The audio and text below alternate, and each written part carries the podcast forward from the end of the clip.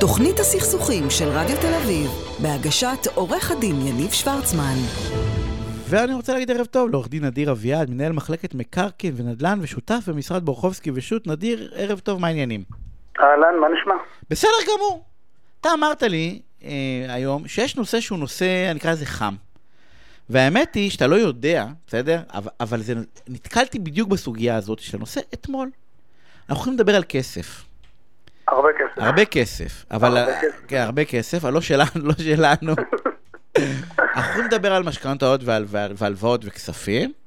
אבל, אבל במיוחד בפרויקטים של התחדשות עירונית. בדיוק. ואני רוצה במשפט אחד לספר לך באיזה אירוע נתקלתי, שזה בדיוק זה, שיש איזה פרויקט תמ"א 38 שהם קיבלו את התקציב מאיזה חברת מימון כזאת של משקיעים, לא מבנקים ו... אתה יודע, לא מבנק מסודר. ובוא, יש שם חגיגה גדולה עכשיו. חגיגה לא טובה. לא טוב, בדרך כלל שאנחנו מקבלים אה, מימון, או שהיזם מקבל מימון לא ממוסד בנקאי מוכר, אז אה, קצת אומר דרשני. כי בדרך כלל אה, אנחנו מצפים, גם כבעלי זכויות וגם אה, הקבלן המבצע, שהמימון יגיע מבנק או מוסד מוכר, ואם הוא לא מגיע משם, אז לפעמים, לא תמיד, זה יכול להעיד על איזושהי בעיה, או ביזם, או בעיה שלא קשורה ליזם אבל חשובה, שזה ברווחיות של הפרויקט, אבל נרחיב על זה אחרי זה. קדימה, רוץ על זה.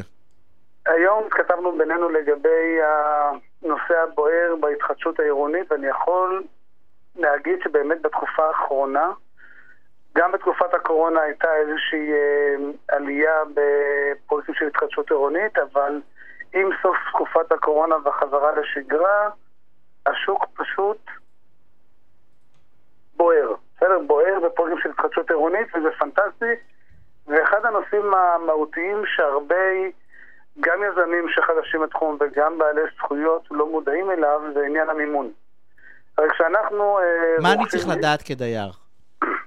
אתה צריך לדעת, דבר ראשון, שלושה דברים, בסדר? הדבר הראשון, לאו דווקא דייר, גם יזם, בסדר? אבל שבהסכם מול היזם, או בהסכם הפינוי-בינוי, צריכה להיות התייחסות ספציפית לנושא המימון שגם צופה פני עתיד.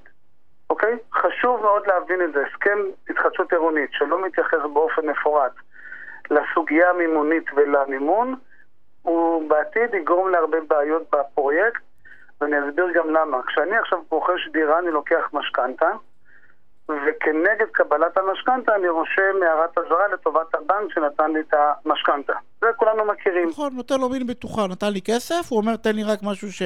תתן לי לא בינתיים, מחזיר. כן. תן לי בינתיים הערת אזהרה על הזכויות של הבעלים שמכר לך את הדירה.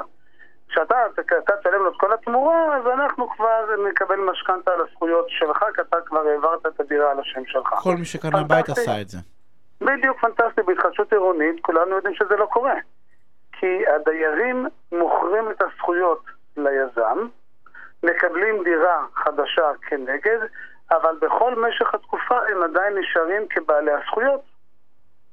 ולכן כאן תמיד עולה השאלה, רגע, מה קורה פה? הרי בפרויקט של התחדשות עירונית, כדי שהיזם יקבל מימון, בדרך כלל המימון הוא במיליוני שקלים, ולא שניים שלושה, זה בהרבה יותר, עשרות או מאות מיליונים, הבנק דורש משכנתה, ואת המשכנתה רושמים על הזכויות של מי? של הדיירים.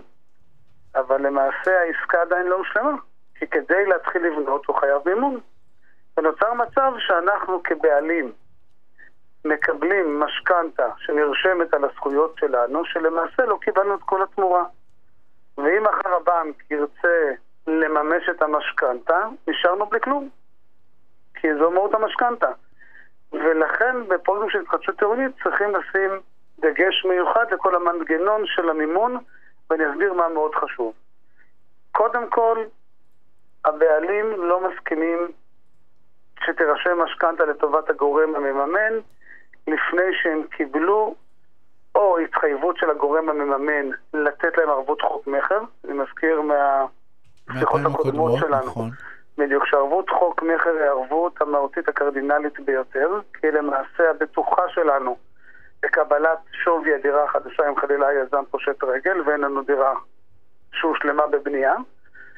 והדבר הנוסף שאנחנו נדרוש מהבנק לפני שרושם משכנתה זה כתב התחייבות לקבלת מכתב החרגה אה, מותנה. שזה אומר שהמש- בעברית? שהמש- המשמעות בעברית מאוד פשוטה, שהבנק אומר, תראה, כשאתה דייר, אדוני הנכבד, תחזיר לי את הערבות חוק מכר שקיבלת ממני, כשאתה תקבל את הדירה החדשה ותיכנס אליה, אני אנפיק לך מכתב החרגה סופי, שהמשמעות שלו שגם אם מחר אני הבנק יממש את המשכנתה, אני לא אוכל למכור את הדירה כי אני מחריג אותה מהמשכנתה שרשומה על הקרקע. על הכל. עכשיו, אם ש- נדיר, יש לי שאלה. אתה בא ואומר שני דברים שעל פניו, מי שצריך לבדוק את זה זה העורך דין. של הדיירים. העורך דין של הדיירים, וזה גם חשוב ליזם, אבל בעיקר לדיירים. בוודאי. העורך דין של הדיירים לא רשם את זה, הוא רשלן בעיניך? עוד פעם, אנחנו מדברים, זה זה משהו שהוא חייב שיהיה רשום בהסכם? חד משמעי. חד משמעית. אתה בא ואומר, משמעית. קח, קח, כל אחד קיבל את ה-38 עמודים, יש הרבה דברים חשובים, תדפדפו, חפשו את שני המונחים האלה, מכתב החרגה. אני יכול להגיד- אני יכול להגיד שהמכתב ההחרגה המותנה הוא פחות מטריד. אבל ערבות חוק מכר, אני אומר, עברתם, לא ראיתם, חבל, אל תחתמו. נכון, אני רוצה לשים, לשים את הדגש לא רק על הקבלה, לא רק על כך שהיזם מחויב להעניק ערבות חוק מכר, אלא גם על לוחות הזמנים. כי בדרך כלל יש לנו לוחות זמנים של רישום משכנתה, לאחר מכן הבנק אמור להעמיד את המימון, ואז מתחילים בבנייה. או לפעמים הסדר הוא קצת הפוך, אבל הערבות חוק מכר לא יכולה להיות מונפקת ברוב המקרים כל עוד לא נרשמה משכנתה לטובת הבנק. כי הבנק לא ינפיק ערבות חוק מכר כל עוד אין לו בטוחה קניינית שמבטיחה את הבנק. או או אותן זכויות של הדיירים. שהיא נרשמת על הזכויות של הדיירים. עכשיו. יש לנו עוד אה, חצי דקה, אז עכשיו אני רוצה לדבר דווקא רגע מהכיוון של היזם. שני משפטים. חש- חשוב מאוד שתשימו לב שיש אפשרות בהסכם ובייפוי הכוח שהדיירים חותמים עליהם, שיש אפשרות לרשום משכנתה והערת אזהרה מכוחם. נתקלתי בלא מעט פרויקטים שלא הייתה אפשרות כזו, והבנק דרש עכשיו לכנס עוד 70, 80, 90 דיירים כדי הבנתי. לחתום על מסמכי כי משכנתה. במקור לא החתימו על זה. אה, לא החתימו וזה לא היה כתוב, בדיוק. אז, אז שימו לב שאתם כולם עסוקים בגודל של הדירה, במפרט, בתשלומים, בכל מיני שטויות, ואז בסוף, באחד הדברים הכי קריטיים לפרויקטים האלה, שזה המימון, אה, לא מתעסקים. אנחנו חייבים לסיים, נדיר. אה, תודה אז. לכו להתייעץ, כמובן אפשר איתך, אתה יודע, אמרנו זה, אי אפשר לפספס, לכו להתייעץ. אה, אני רוצה להודות לאלעד נבון, שעל התפעול הטכני, לענבר סולומון שערכה והפיקה, דני סידס מיד אחריי, אני כרגיל, אה, תישארו כמרתק. שמרו על עצמכם, אנחנו נתראה אה, שבוע הבא ביום שני, בשעה שמונה. כל דבר שאתם רוצים לשאול, להציע, אתם יכולים להיכנס לפייסבוק יניב שוורצמן ולשאול. ביי.